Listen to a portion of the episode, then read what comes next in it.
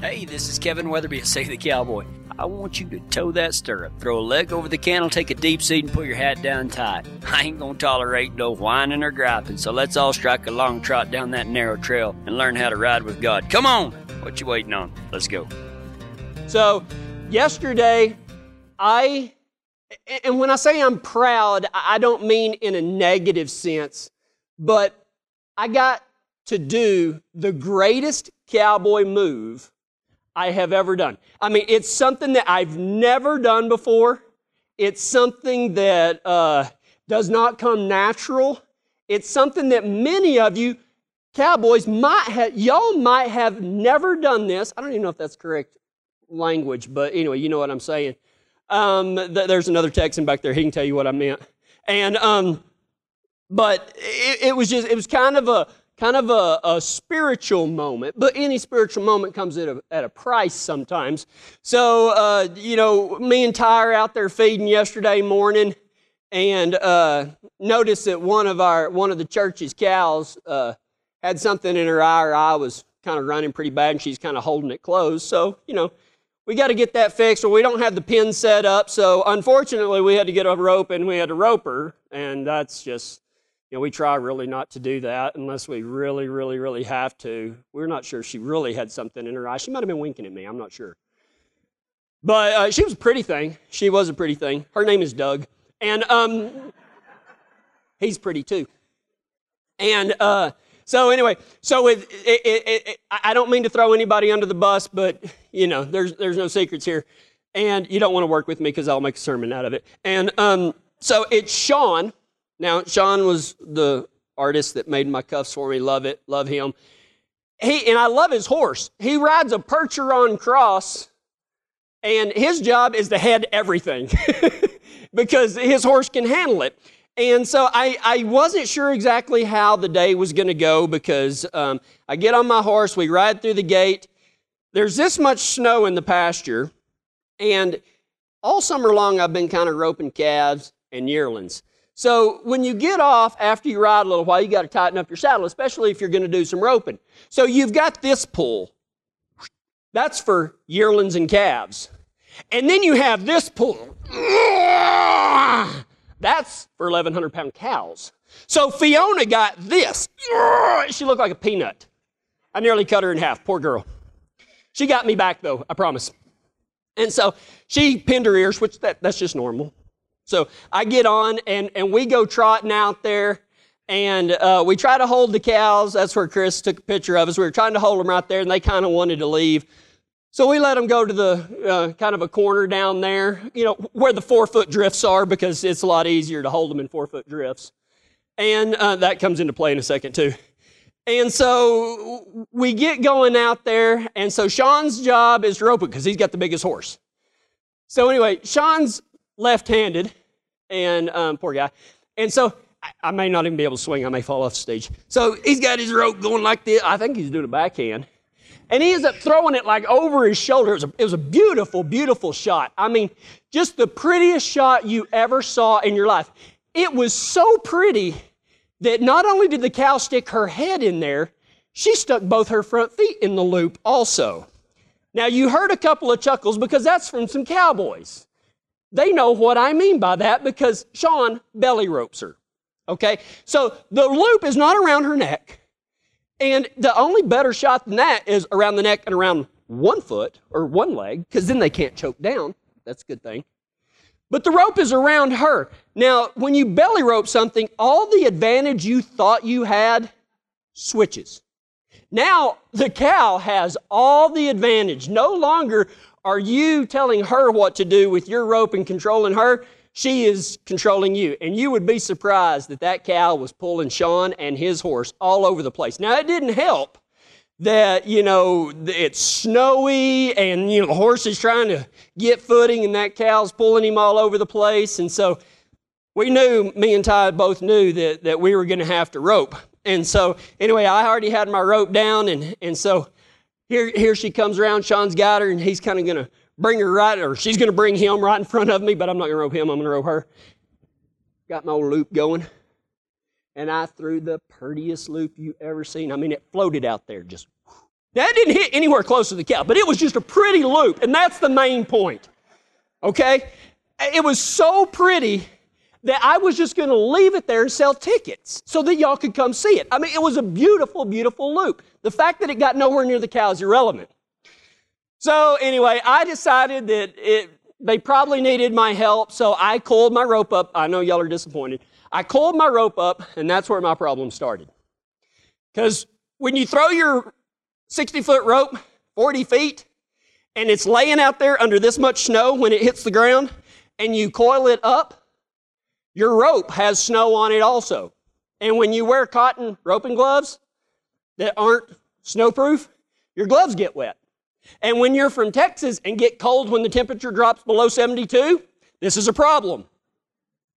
So, anyway, I'm coiling back up, and now Ty's gonna rope. You know what a mullein weed is?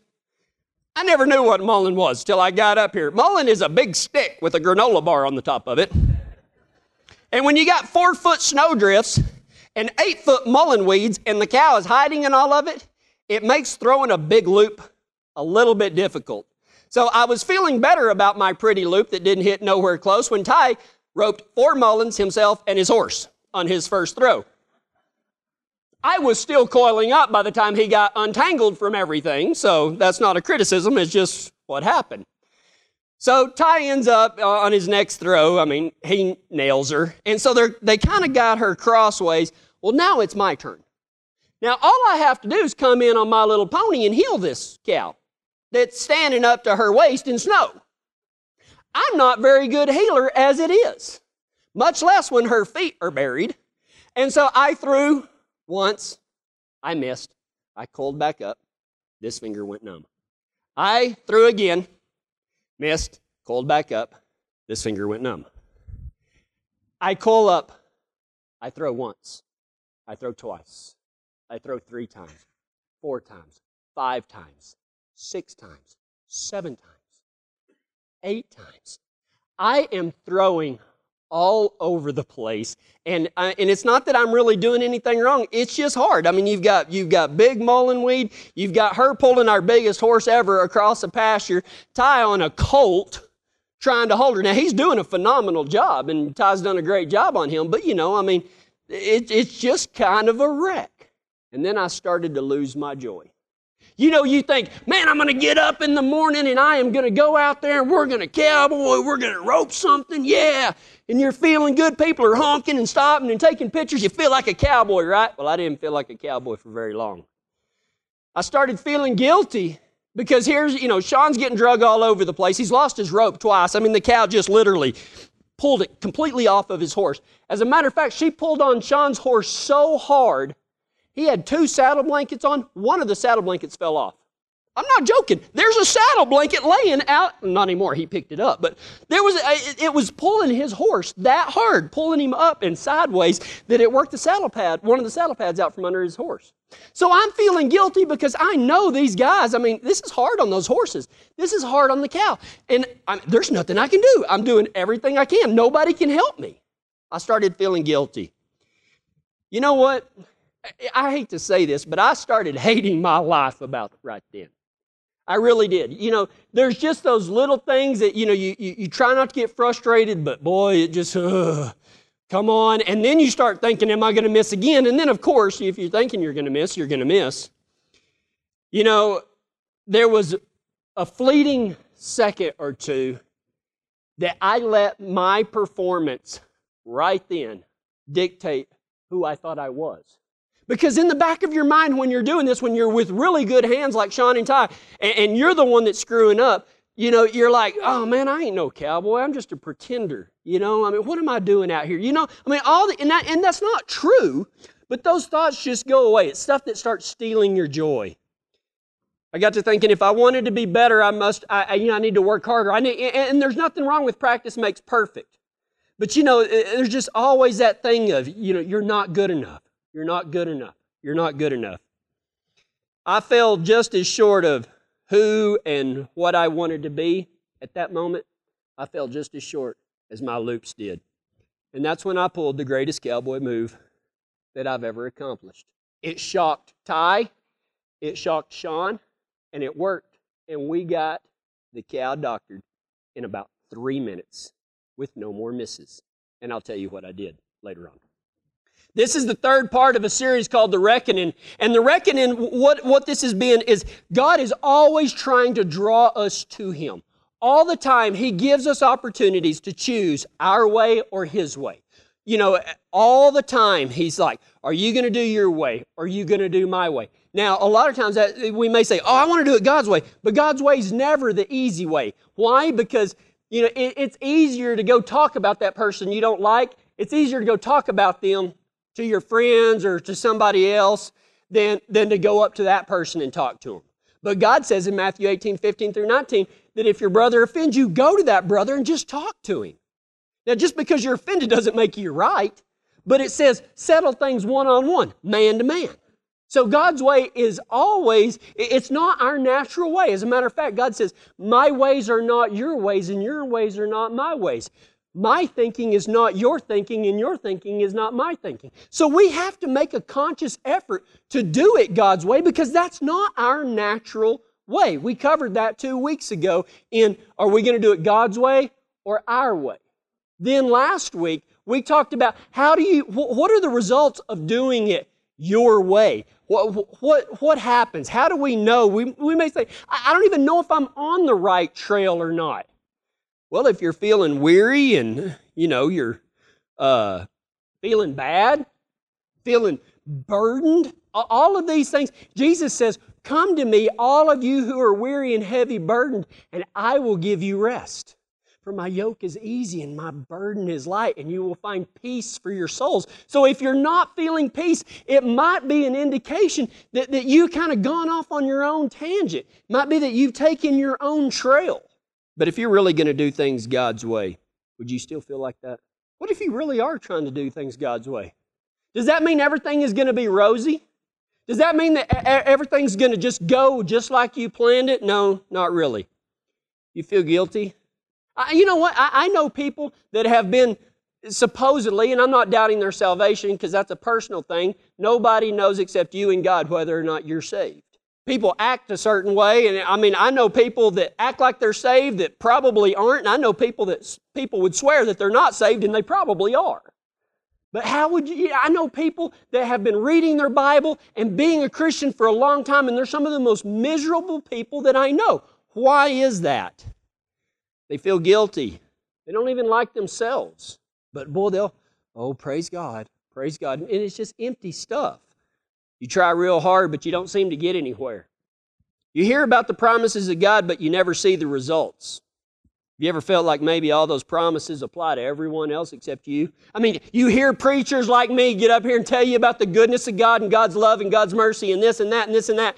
And you're like, yeah, I want that, but you've never experienced it for yourself. No matter how much Bible reading you do, no matter that you, you know, you quit eating Cheetos every day because that's a sin. And, you know, I mean, boy, you're just trying to live a good, good life. You don't, you don't, you know, cuss as much as you used to. You, you, you, you don't smoke as much as you used to. I mean, all these little things that you think that's what Christians do, right?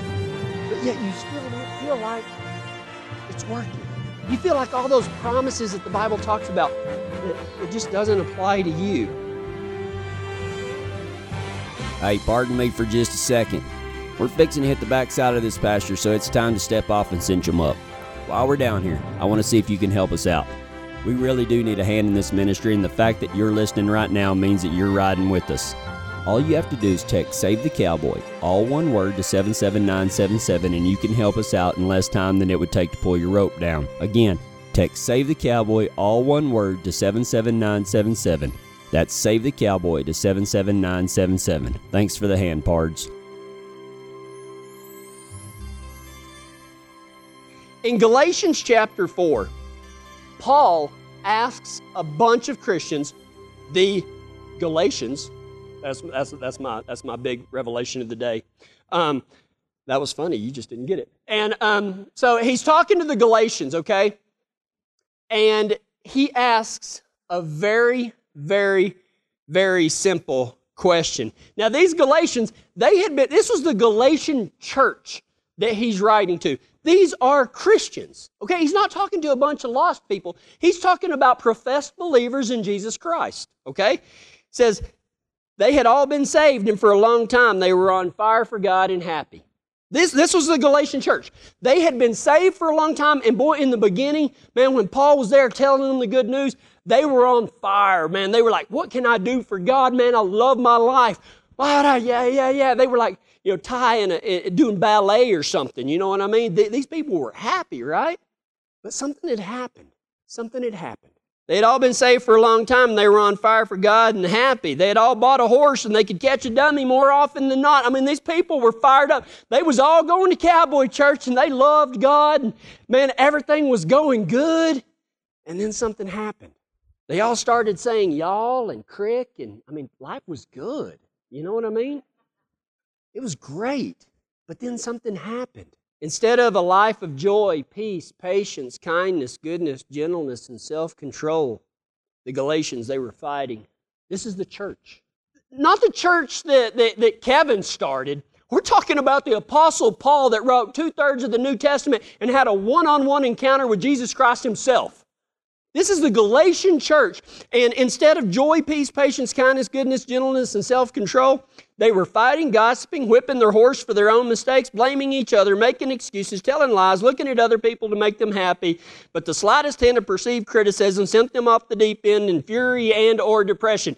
Things were going south. Why?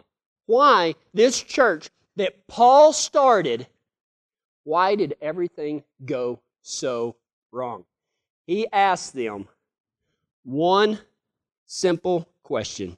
They were doing the things that God said to do, but they were doing them the wrong way with the wrong motive.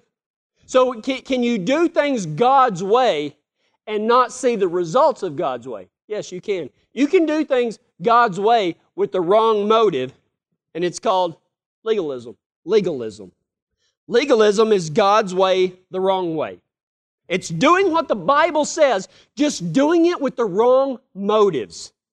See, in the Galatian church, and, this isn't necessarily biblical, I'm just kind of trying to picture what was going on because chances are maybe you've experienced some legalism. Maybe you've been around some people that are legalistic. See, in the Galatian church, they were, they were probably using terms like good Christian. You ever heard that term? A good Christian? What is a good Christian? There is no such thing as a good Christian. You either are a Christian and believe in Jesus Christ as your Lord and Savior, or you're not. But see, legalism will make you start comparing. Well, I'm a good, well, he's not that good of a Christian, but he tries real hard. You know, uh, you know legalism is prevalent when, when people start talking about the hypocrites in church.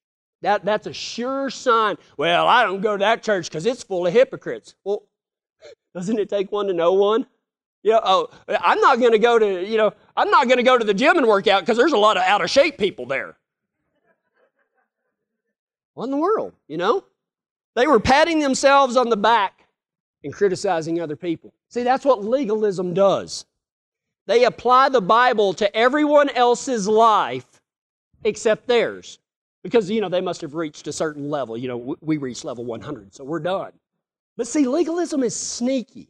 You got to be real careful with legalism because chances are, while I was saying some of those things, you might have been thinking about somebody else that fits some of those instead of asking God if they fit you.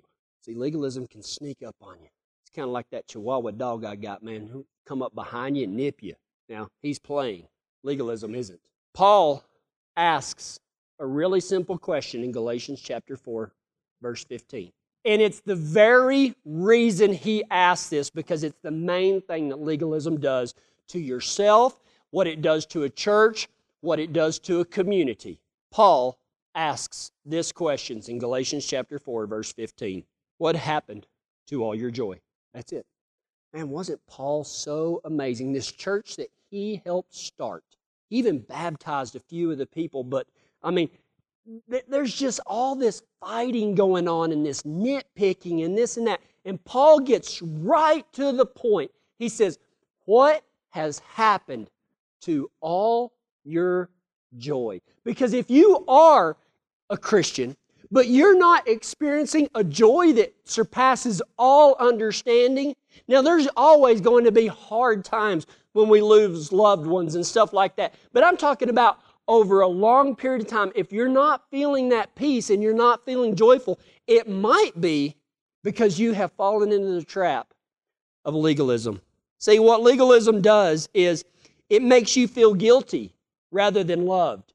See, legalism is taking the Bible and, and, and, applying it in a way where it's not the result of God's love, it's where we start doing things so that God will love us. And we can't ever earn that stuff from God. Not like that. We do things as a result of what He did for us. We don't get that because of what we do, we get it because of His love. Legalism makes you feel guilty rather than loved. It produces self hatred instead of humility, makes you look down on yourself. It steals your joy, it steals your happiness. It stresses performance over personal relationship. Do you know that actual authentic Christianity, the, the only thing you can, you can judge that by is your relationship with Jesus, not how good you are. Christianity is not a moral religion. Okay? It's not about being good. There is no such thing as good Christians. Jesus didn't come to this earth so that bad, he didn't come to this earth to make bad men good. He came to make dead men alive. And that's what I want for you. But legalism does the exact opposite. You can be doing things God's way and doing them for the wrong reason, and it just totally steals your joy. It blocks the promises of God. It tells us that we must be better in order to receive the promises of God. And you do not have to be better to receive all of God's love, all of God's mercy, all of God's kindness, all of God's grace. You can't earn it. You can't be good enough. But yet, in our, in our pea brains, we think, man, how many times have we bargained with God? Man, God, I'll, I'll read my Bible every day if you'll do this. We've all done it. We have all done it. Or, God, if you'll drag me out of this mess I'm in, I will go to church every single day. You're bargaining with God. He's like, you know what? If that's the case, I don't want nothing. I'm not going to have anything to do with it till your heart is right. He wants to love you. Now, I'm not saying that we have a license to go out and act however we want because that our actions don't mean anything. Of course, our actions mean something, but we can't earn from God. That's legalism. Legalism makes you feel guilty rather than loved. Legalism produces self hatred instead of humility. Legalism stresses performance over personal relationship. Legalism tells us that we must be better in order for God to love us and for those promises to come true in our lives. And legalism points out how short we fall instead of how far we've come. Think about that. You know, I, I, I know I know this preacher. Met him a couple of times. Super, super cool guy bull rider, little punchy fella. You know, the, the, the first time he had relations with a lady was on his married night. First time. Him and his wife both. Man, that's commendable. Did you know that alcohol has never, ever, ever touched his lips? He was raised in church and he never wanted to be anything but a preacher. Now, to be a bull rider and never drink and never horse around, this guy is a pillar, okay? I mean, this guy is a pillar of faith. And if there were a classification system, this dude's like a 96. Okay? But he started out at 90. you know? I mean, he only moved six points in his entire life. But I know some of you, me included, we started out at a one and a half. Well, we've made it to 12. Now, we may not ever be as good as he is, but didn't we come further? See, that's what God looks at. God looks at how far we've come, not how far we got or how short we fall. The Bible says, For all have fallen short of the glory of God. You will never reach a hundred. God doesn't care about that, but legalism does. Legalism will always try to compare you to somebody else. Sometimes that's good, most of the time it's bad. And, I, and what I mean by good is, you know, a lot of times, well, look, I'm a better Christian than they are. That's still not good, but you know, sometimes we judge that way, and then other ways we're like, man, I'll never be. Y- y- y'all think that I don't get mad that I don't might say a bad word every now and then. I get discouraged, I get down. Despite what I look like, I do not have thick skin. When people say hurtful things, it hurts me. And I guarantee you, sheep have the biggest bite in the world. Well meaning Christians that criticize, ooh, hurts. So, what do we do about it? How can we get our joy back? You do something that you've never done before. You, you have the chance today to do what I did yesterday and perform the greatest cowboy move I have ever done. Some of you didn't even know that was possible. Some of you, it might have never even dawned on you to perform this type of move.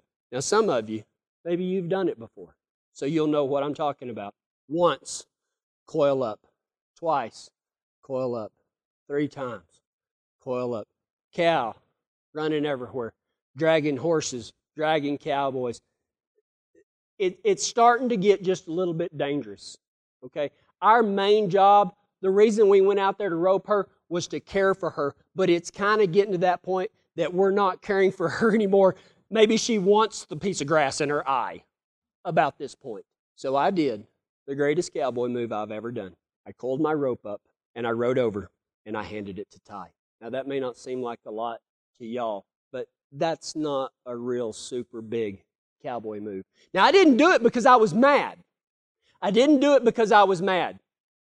I was having trouble roping, number one, because I'm still learning a lot about roping. I can gather your cattle out of the mesquite, no problem. But, you know, roping, especially in snow, there was more snow out there yesterday roping than I've experienced in my entire life living in Texas. Cumulative. So, roping in mullein weed and, and a foot of snow is something new to me. There's a certain technique that you use. Ties Ty's from the Arctic Circle. You know, he's used to that. You know, they rope polar bears for fun up there and stuff like that, you know, and I'm just, so I knew that he had a skill set that I didn't.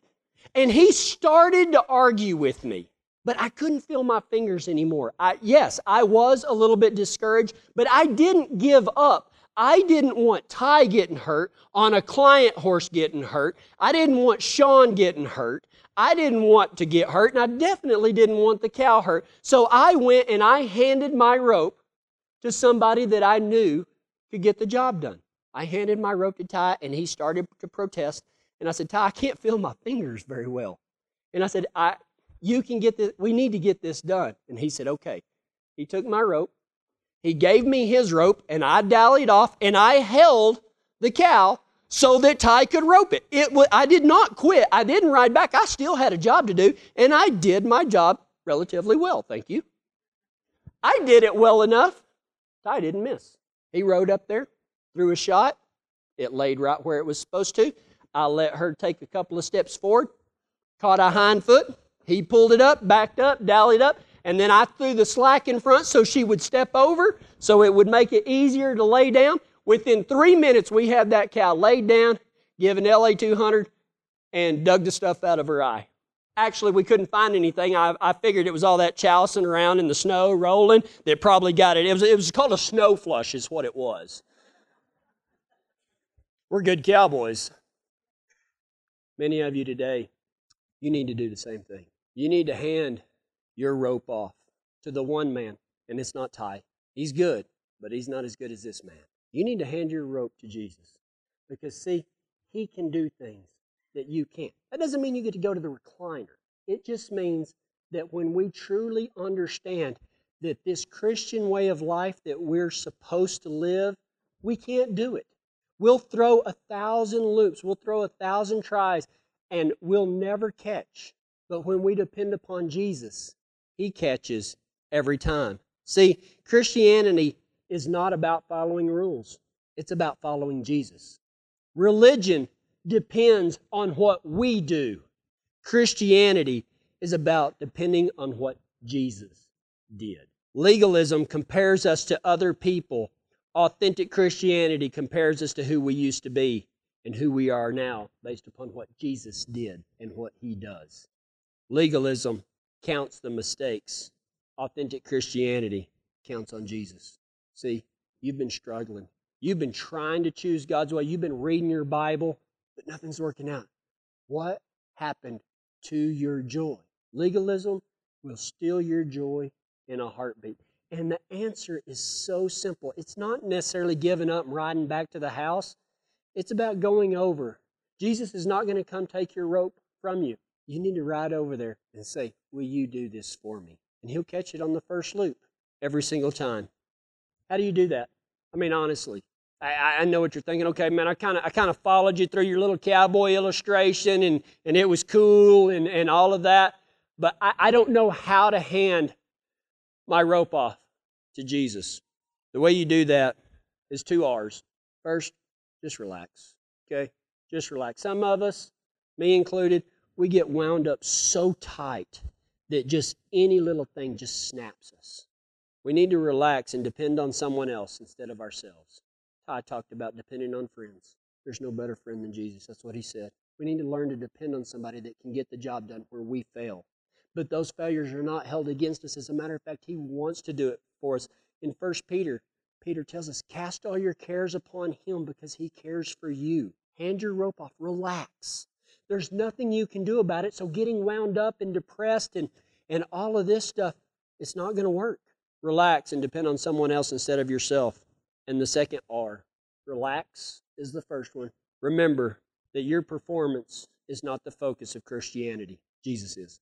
Your performance is not the focus of Christianity. It's Jesus. But when you keep your eyes on Jesus, I learned something yesterday about roping in the snow. We'll save that for a later sermon. But we need to hand our ropes off. Paul asked the Galatians a really, really, really simple question What happened to your joy? I could ask the same of y'all. You paint a smile on, but you're hurting inside. You try to act happy, but you're depressed. You don't like who you are, but yet Jesus died for that person. Find your worth in Christ, not in your performance, not in how good of a Christian that you can be. When you find your joy, you will find God's true way one that does not depend upon your performance, one that does not compare you to somebody else or doesn't compare others to yourself. Now, I made a quick, quick comment that I was really hoping that somebody would ask me before now what I meant.